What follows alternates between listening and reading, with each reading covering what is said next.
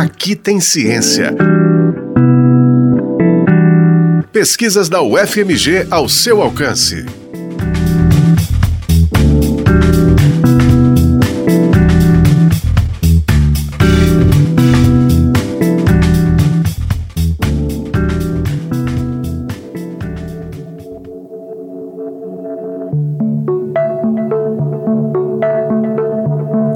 Uma empresa privada capta os recursos necessários para se desenvolver? Existem vários mecanismos de financiamento.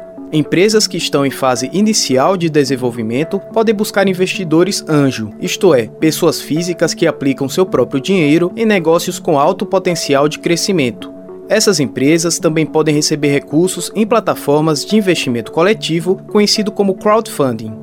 Quando a empresa chega a um estágio mais avançado, ela pode colocar à venda pedaços de si própria, chamados de ações, que remuneram os compradores. As ações são apenas um exemplo dos títulos financeiros ou valores mobiliários que uma empresa pode oferecer publicamente na bolsa de valores. O problema é que pequenas e médias empresas encontram diversos obstáculos para entrarem no mercado de capitais brasileiro. Sugerir possíveis soluções para eliminar essas barreiras foi o principal objetivo de uma pesquisa de doutorado realizada no programa de pós-graduação em Direito da UFMG.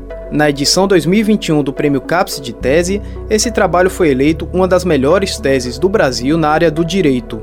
Conversamos com Fernanda Vessiani, autora do estudo.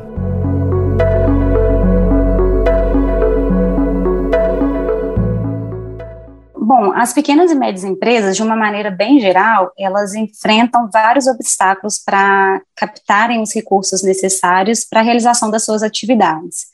Diante desses obstáculos, o que acontece muitas das vezes é que essa pequena e média empresa ela não consegue se desenvolver, então ela acaba tendo que encerrar as suas atividades e o encerramento de uma atividade empresarial, ela gera vários aspectos negativos, né? Ao fechar suas portas, ela deixa de disponibilizar postos de trabalho, ela deixa de recolher tributos.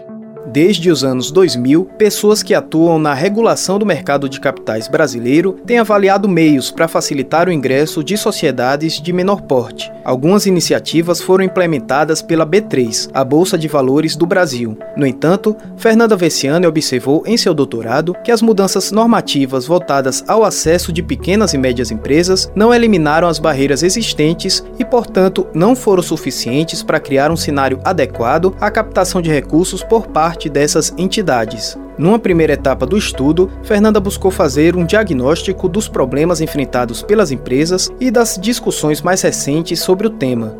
Com essa finalidade, a pesquisadora realizou um estágio de três meses na B3 sob a supervisão de Patrícia Bolina Pellini, que trabalhava como superintendente de um setor da Bolsa de Valores.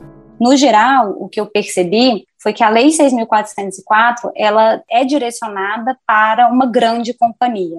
Tendo em vista esse olhar do legislador no momento da feitura da norma, o que a gente observa é que tem vários pontos da legislação que não faz diferenciação em relação a uma grande companhia e uma companhia de menor porte. E aí, pensando nisso, eu propus uma série de alterações visando uma plasticidade. E aí, o, o contexto de verificar que as normas elas devem ser pensadas de formas distintas para pessoas jurídicas que possuem características distintas. Então, esse foi um, um, um dos elementos na construção desse ecossistema favorável. Depois do estágio na Bolsa de Valores, Fernanda cumpriu a etapa seguinte de seu estudo na Alemanha, como pesquisadora visitante do Instituto Max Planck durante cinco meses. Então, com base nos dados e questionamentos coletados na B3, a pesquisadora examinou publicações que abordavam o funcionamento de mercados de capitais de outros países, nos quais existem mecanismos mais desenvolvidos orientados para o ingresso de pequenas e médias empresas. De volta ao Brasil, Fernanda passou a focar na elaboração de propostas para o enfrentamento dos problemas identificados em normas brasileiras e para a criação de um ecossistema favorável a entidades de menor porte. A pesquisadora revisou a Lei 6.404 de 1976, que trata das sociedades por ações.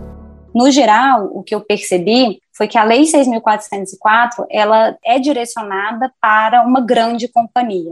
Tendo em vista esse olhar do legislador no momento da feitura da norma, o que a gente observa é que tem vários pontos da legislação que não faz diferenciação em relação a uma grande companhia e uma companhia de menor porte. E aí, pensando nisso, eu propus uma série de alterações visando uma plasticidade.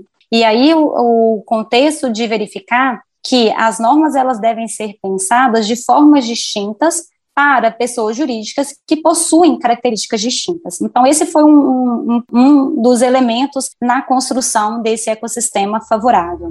Fernanda também revisou tanto as instruções que regem a oferta de valores mobiliários por pequenas e médias empresas, quanto as limitações relacionadas ao funcionamento dos mercados regulamentados de valores mobiliários, inclusive nos mercados dos Estados Unidos e do Reino Unido me mantive muito atenta em não fazer incorporações de normas que não estivessem adequadas à realidade do mercado de capitais brasileiro. O mercado de capitais brasileiro tem suas peculiaridades, né? A gente é um país distinto dos Estados Unidos, a gente é um país distinto do Reino Unido, isso parece muito óbvio, mas no ponto de vista acadêmico e de pesquisa, muitas das vezes são feitas incorporações que não levam em consideração as realidades próprias. Então, eu me ativo o tempo todo de não trazer estruturas sem as necessárias é, adaptações e observâncias da realidade do Brasil.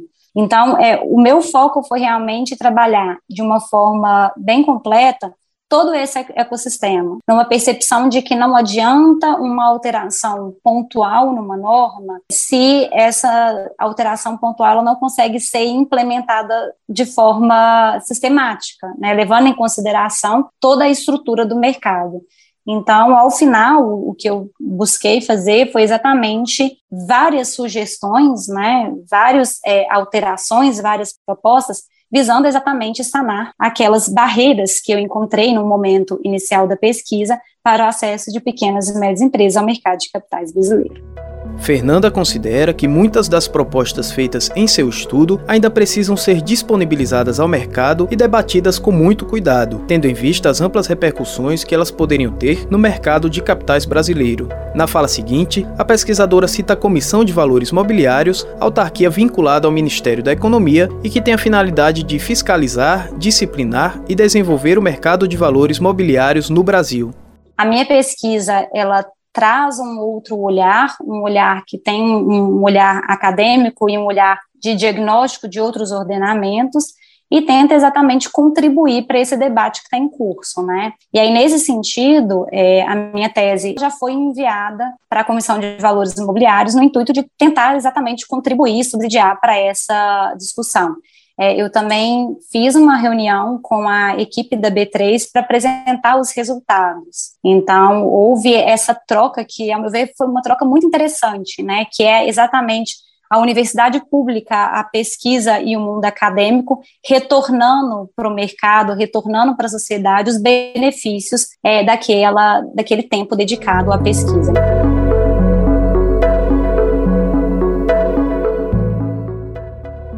A tese de doutorado foi aprovada na UFMG em 2020. Fernanda Vessiani pediu para a gente enfatizar sua gratidão ao professor que a orientou, Marcelo Andrade Feres, da Faculdade de Direito da Universidade, a Patrícia Bolina Pellini, supervisora do estágio realizado na Bolsa de Valores, e aos demais profissionais que auxiliaram a pesquisa. Algumas etapas do doutorado foram financiadas pelas agências de fomento CNPq e FAPEMIG. Fernanda é professora do Departamento de Direito da Universidade Federal de Lavras. Esse foi o Aqui Tem Ciência, programa semanal sobre as pesquisas realizadas na Universidade Federal de Minas Gerais. Exemplos de como a ciência é importante para a nossa vida. Este episódio teve produção, edição e apresentação de Tiago de Holanda, trabalhos técnicos de Breno Rodrigues, a coordenação de jornalismo da rádio UFMG Educativa é de Paula Alquimim, coordenação de operações de Judson Porto e coordenação de programação de Luísa Glória. O Aqui Tem Ciência também está na internet em ufmg.br barra rádio e nos aplicativos de podcast. Você encontra a UFMG Educativa nas redes sociais em Facebook, Twitter e Instagram. Aqui tem ciência. Pesquisas da UFMG ao seu alcance. Uma produção do Núcleo de Jornalismo da Rádio UFMG Educativa.